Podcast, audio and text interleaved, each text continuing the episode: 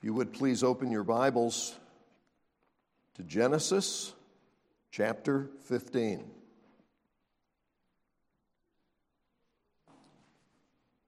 Genesis chapter 15. This is God's Word. After this, the word of the Lord came to Abram in a vision Do not be afraid, Abram. I am your shield, your very great reward. But Abram said, Oh, sovereign Lord, what can you give me since I remain childless, and the one who will inherit my estate is Eliezer of Damascus? And Abram said, You've given me no children, so a servant in my household will be my heir. Then the word of the Lord came to him This man will not be your heir, but a son coming from your own body will be your heir. He took him outside and said, Look up at the heavens and count the stars, if indeed you can count them. Then he said to him, So shall your offspring be. Abram believed the Lord, and he credited it to him as righteousness. He also said to him, I am the Lord who brought you out of Ur of the Chaldeans to give you this land to take possession of it. But Abram said, O sovereign Lord, how can I know that I will gain possession of it? So the Lord said to him, Bring me a heifer, a goat, and a ram, each three years old, along with a dove and a young pigeon. Abram brought all these to him, cut them in two, and arranged the halves opposite each other. The birds, however, he did not cut in half. Then birds of prey came down on the carcasses, but Abram drove them away. As the sun was setting, Abram fell into a deep sleep, and a thick and dreadful darkness came over him. Then the Lord said to him, Know for certain that your descendants will be strangers in a country not their own and they will be enslaved and mistreated 400 years. But I will punish the nation they serve as slaves, and afterward they will come out with great possessions. You, however, will go to your fathers in peace and be buried at a good old age. In the fourth generation, your descendants will come back here, for the sin of the Amorites has not yet reached its full measure. When the sun had set and darkness had fallen, a smoking firepot with a blazing torch appeared and passed between the pieces. On that day, the Lord made a covenant with Abram and said, To your descendants I give this land, from the river of Egypt to the great river the Euphrates, the land of the Kenites, Kenizzites, Kadmonites, Hittites, Perizzites, Rephaites, Amorites, Canaanites, Girgashites, and Jebusites. May God add his blessing to this reading from his holy and inspired word. This chapter has several important lessons in it, but if you want to know which verse is kind of the one verse that you're going to see over and over again in Scripture, it comes right out of this chapter. Abram believed the Lord, and he credited it to him as righteousness. Verse 6.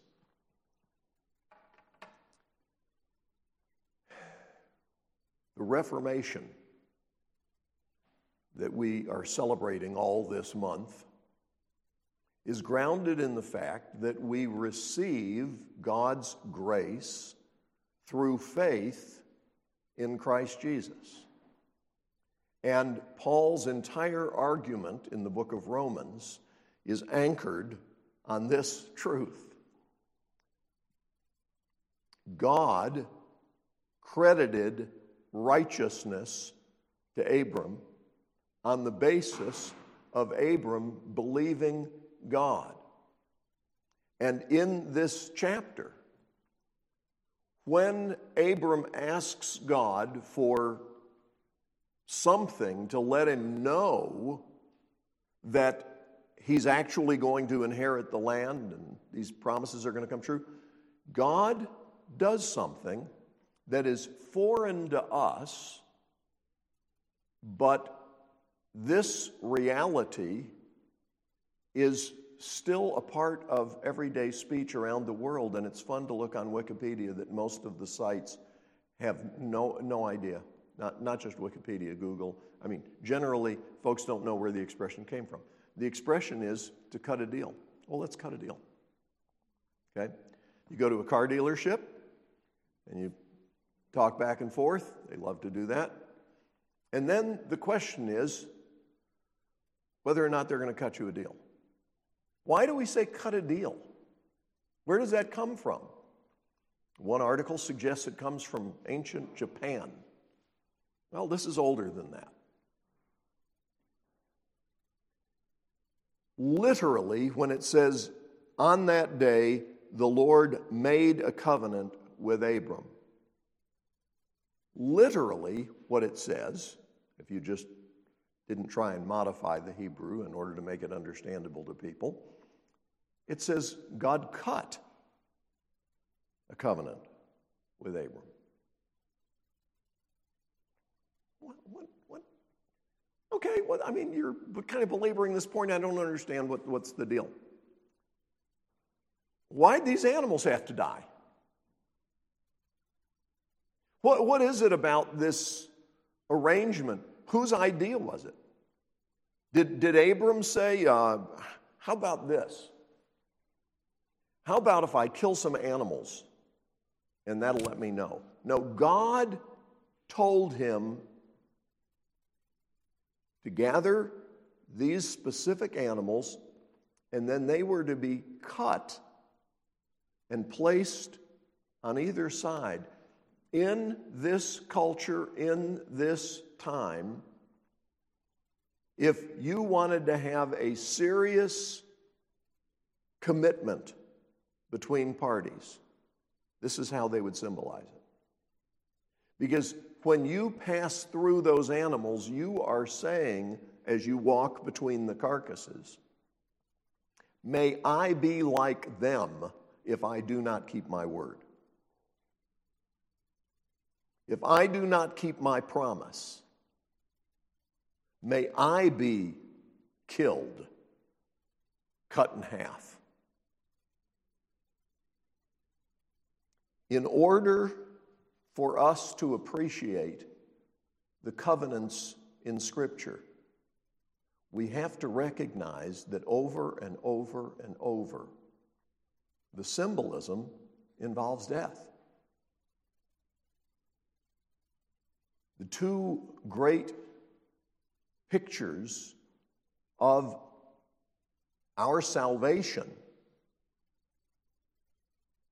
the Lord's Supper and baptism both involve remembering the death of our Lord Jesus Christ. Because the amazing thing, absolutely amazing thing, is that we're the ones who broke the covenant, and He's the one who paid the price. He suffered and died in our place. We deserve to die for having violated God's command. God says, Do this and live. Do this and you will be destroyed. We chose sin, and God bore the wrath.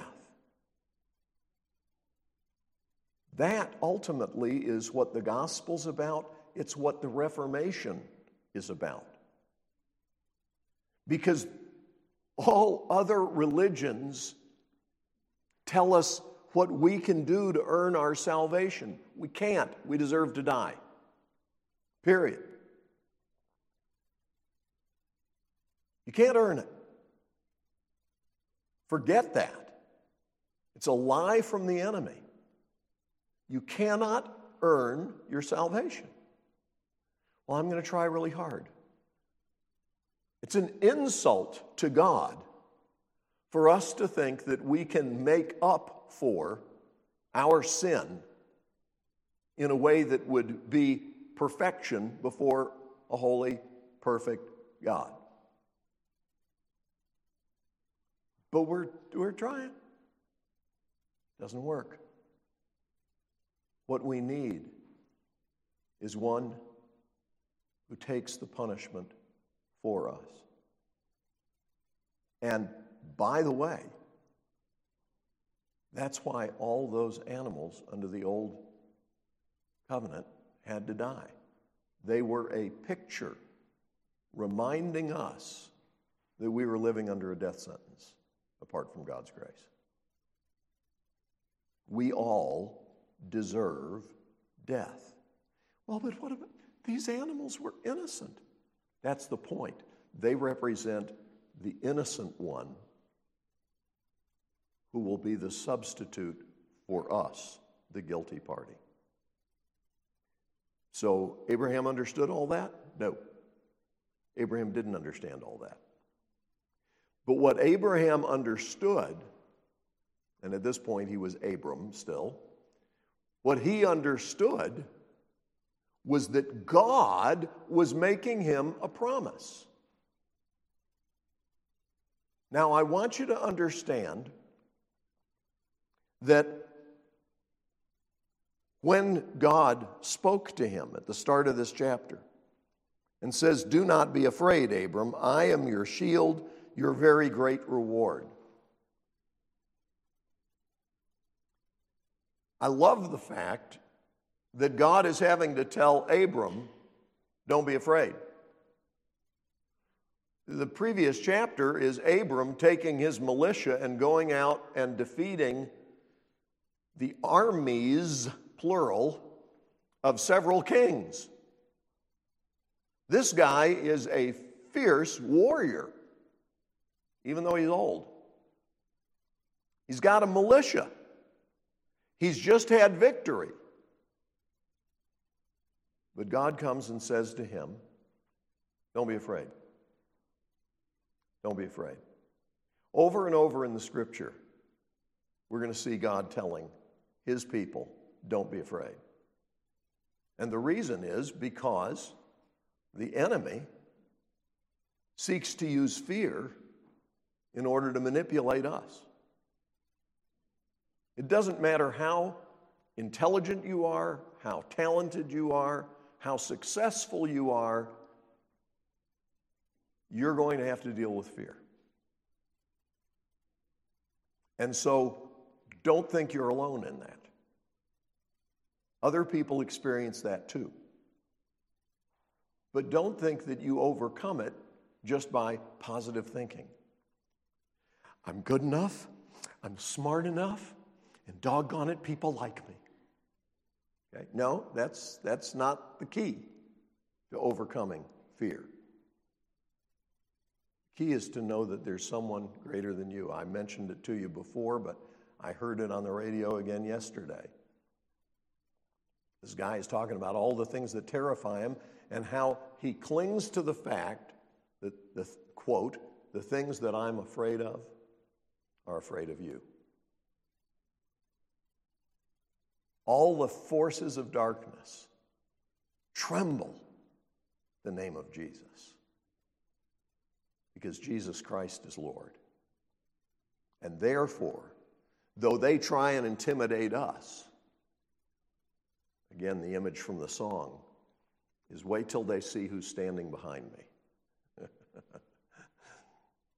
Picture a little kid who's got a big brother. And all of a sudden, the bullies run the other way. God speaks to Abram and he says, Do not be afraid, Abram. I am your shield. I am your shield, your very great reward. But Abram said, O sovereign Lord, what can you give me since I remain childless? He's got all these possessions. He's gotten this and this and this and this. He even had victory in battle. But at the end of the day, he goes back to his tent, and he and his wife still don't have a child, and that's what they long for. And it's, I mean, it's really too late. It was obvious that his wife was not going to be able to have a child for a while. How's she ever going to have a child? That's going to be a miracle. God loves to do miracles. You know, we pray as if God is, is sort of like, oh, another miracle. Oh, I hate this. No, God loves this. God loves putting his children in situations where we are reminded that apart from him, we can do nothing. God loves putting his children in those situations not to torment us, but to grow us up in trusting him. So that it becomes increasingly difficult for the enemy to rattle us. Because he goes, Ooh. And we say, My God is bigger than that. My God can handle this, whatever's going on. Numerous times I've shared the illustration of Jonathan Booth, one of our graduates, who was diagnosed with an inoperable brain tumor. And the outlook was very, very grim. And everybody was heartsick. And Jonathan said, don't cry. Don't be afraid. Either I'm going to be healed and have a fabulous testimony, or I'm going to be in heaven. In either case, I'll be fine. Jonathan is still here. Dr. Jordan's brother in law. He and his wife, Betsy, whose wedding I had the joy and privilege of performing, have two adorable little kids because God chose to do what the doctors didn't think could happen. That he went through chemo and radiation, but it was that was what they did not to fix him, but to try and prolong his life. Well, what God chose to do went way beyond anything that the doctors thought possible. So, does God always do that? Well, He does that actually more often than you know. I've talked with you before about Lindsay Bridges, the vice chairman of our board here at the ranch. Lindsay was diagnosed with glioblastoma. That's a death sentence. But instead of panicking, her statement was God's got this. And God chose to heal her. And she is practicing law, homeschooling her kids, and, as I said, serving as vice chairman of the board at Wears Valley Ranch. So God always heals? No. No. We've had precious friends who've gone to be with the Lord. Well, so how do I know what He's going to do? God does what He promised. And God always does what is best for his children. Well, I don't see how that could be best. Well, you don't have to. God has a different timeline than we do. One of the things that God says here is your descendants, you are going to have a child. And it's through him that this vast multitude of descendants will come. But know for certain that your descendants will be strangers in a country not their own, and they will be enslaved and mistreated 400 years. What? They will be enslaved and mistreated 400 years. How long is that? Can you give me some historical perspective? Well, let's see. How old is the United States of America? Huh? A little over 200 years? A little over 200 years. So, if we're talking about what God promised will happen to Abram's descendants, they'd be a little over halfway through their enslavement. How could God let that happen? Think of all the people who were born and lived and died during that time and they suffered. God's looking at things in terms of eternity. God has a plan. And one of the things that is going on in the midst of what he describes here is I'm going to bring them back and they're going to come in and they're going to take over this land that I'm promising to you. But it's not time yet. And one of the reasons it's not time yet is verse 16 Your descendants will come back here, for the sin of the Amorites has not yet reached its full measure. God is giving people more time to get worse? Yes. Why would he do that? Don't know. But guess who is in charge of the universe? The Creator, God. And guess who doesn't need a team of consultants? Years ago, Adrian Rogers said, Many people would like to work for the Lord. Unfortunately, they want to work for Him as consultants. we think, you know, if, if God would just listen to me, I can explain to Him how He ought to do this better. God, that person needs to die. God, this person needs to live. And we think we've got the full picture. Doesn't work that way. We're not in charge.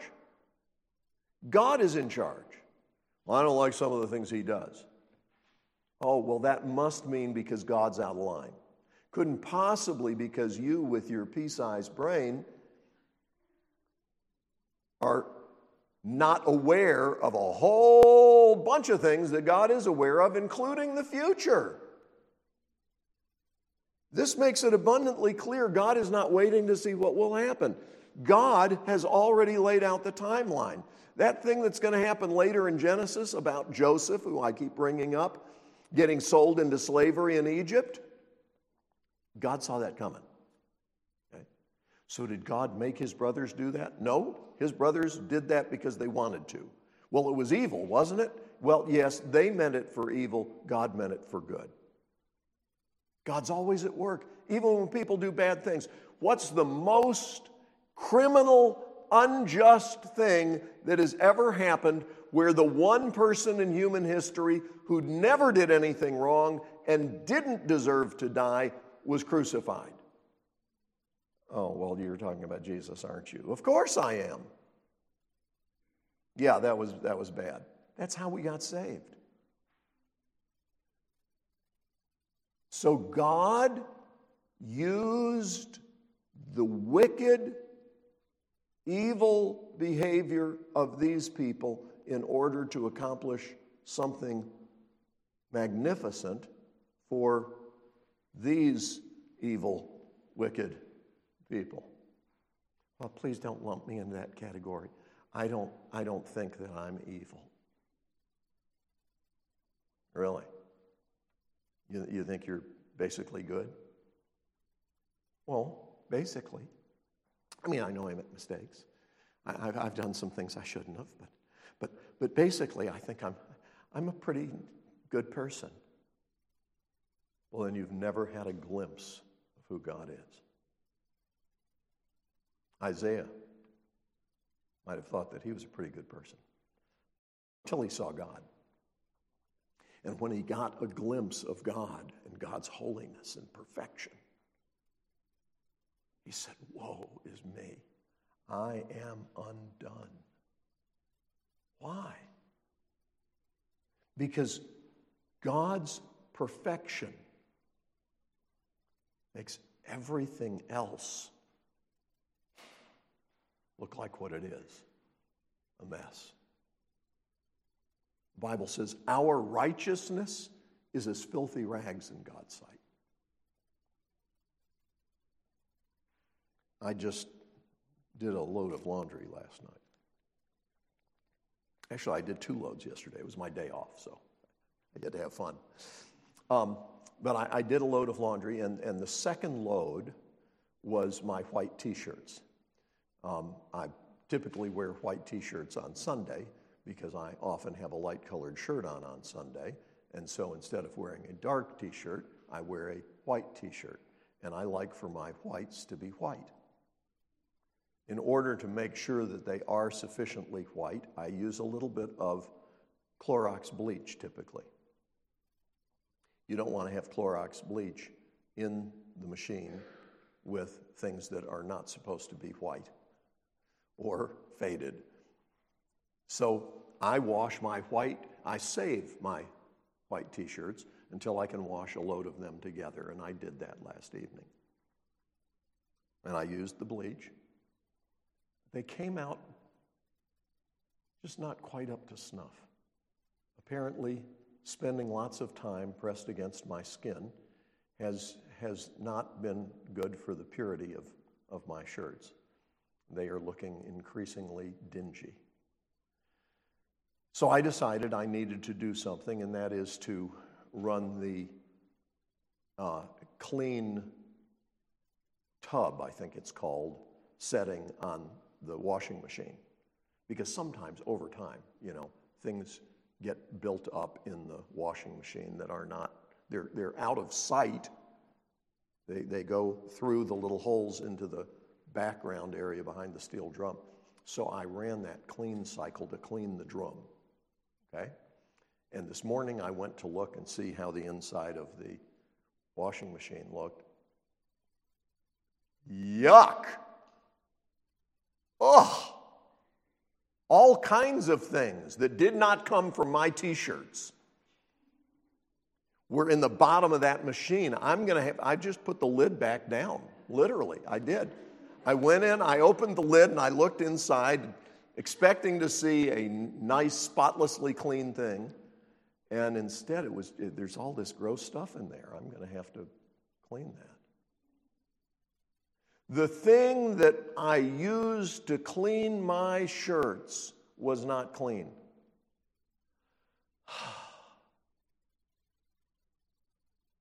what can wash away my sin?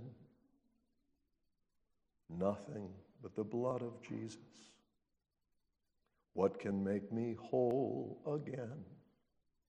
Nothing but the blood of Jesus.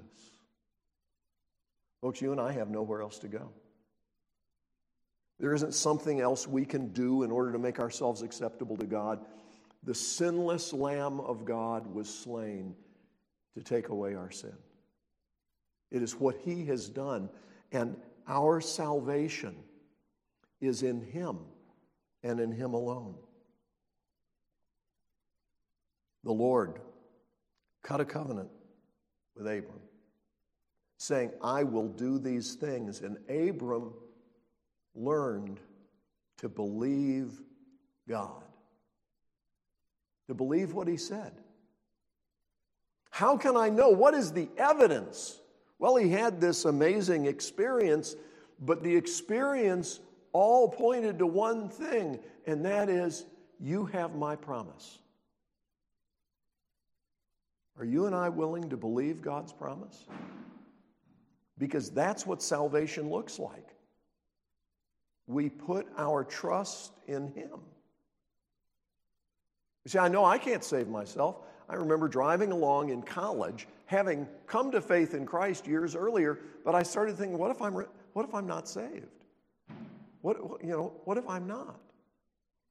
And I realized I don't have a plan B. And that's evidence that I'm saved. Because I realized if, if God doesn't save me, I'm not going to be saved. Well, that is the confession of a person who is saved. The confession of a person who is unsaved is thinking, well, what about this God? Lord, Lord, didn't we do this? Didn't we do this? Didn't we do this? And he says, Depart from me, I never knew you. Well, those people did a lot of good stuff. I haven't even done some of the things that they've done. How, how can God say to them, Depart from me, I never knew you. Because where was their confidence? What was their hope? Lord, I did this, and, I did this, and, and I did this. If you think you're going to be saved by what you've done, you're not saved. If you think you're going to be saved because you did the right thing and you didn't do the bad stuff, you're not saved. But if you realize, I've done some bad stuff and I can't rewind the tape and undo it, and I haven't done some of the good things that I should have done, and I can't go back to that moment and fix it. God be merciful to me, a sinner. If you're trusting in Him and Him alone for your salvation, you're saved. Because that's what God works in us. He is the author and perfecter of our faith. Abram believed the Lord, and he credited it to him as righteousness.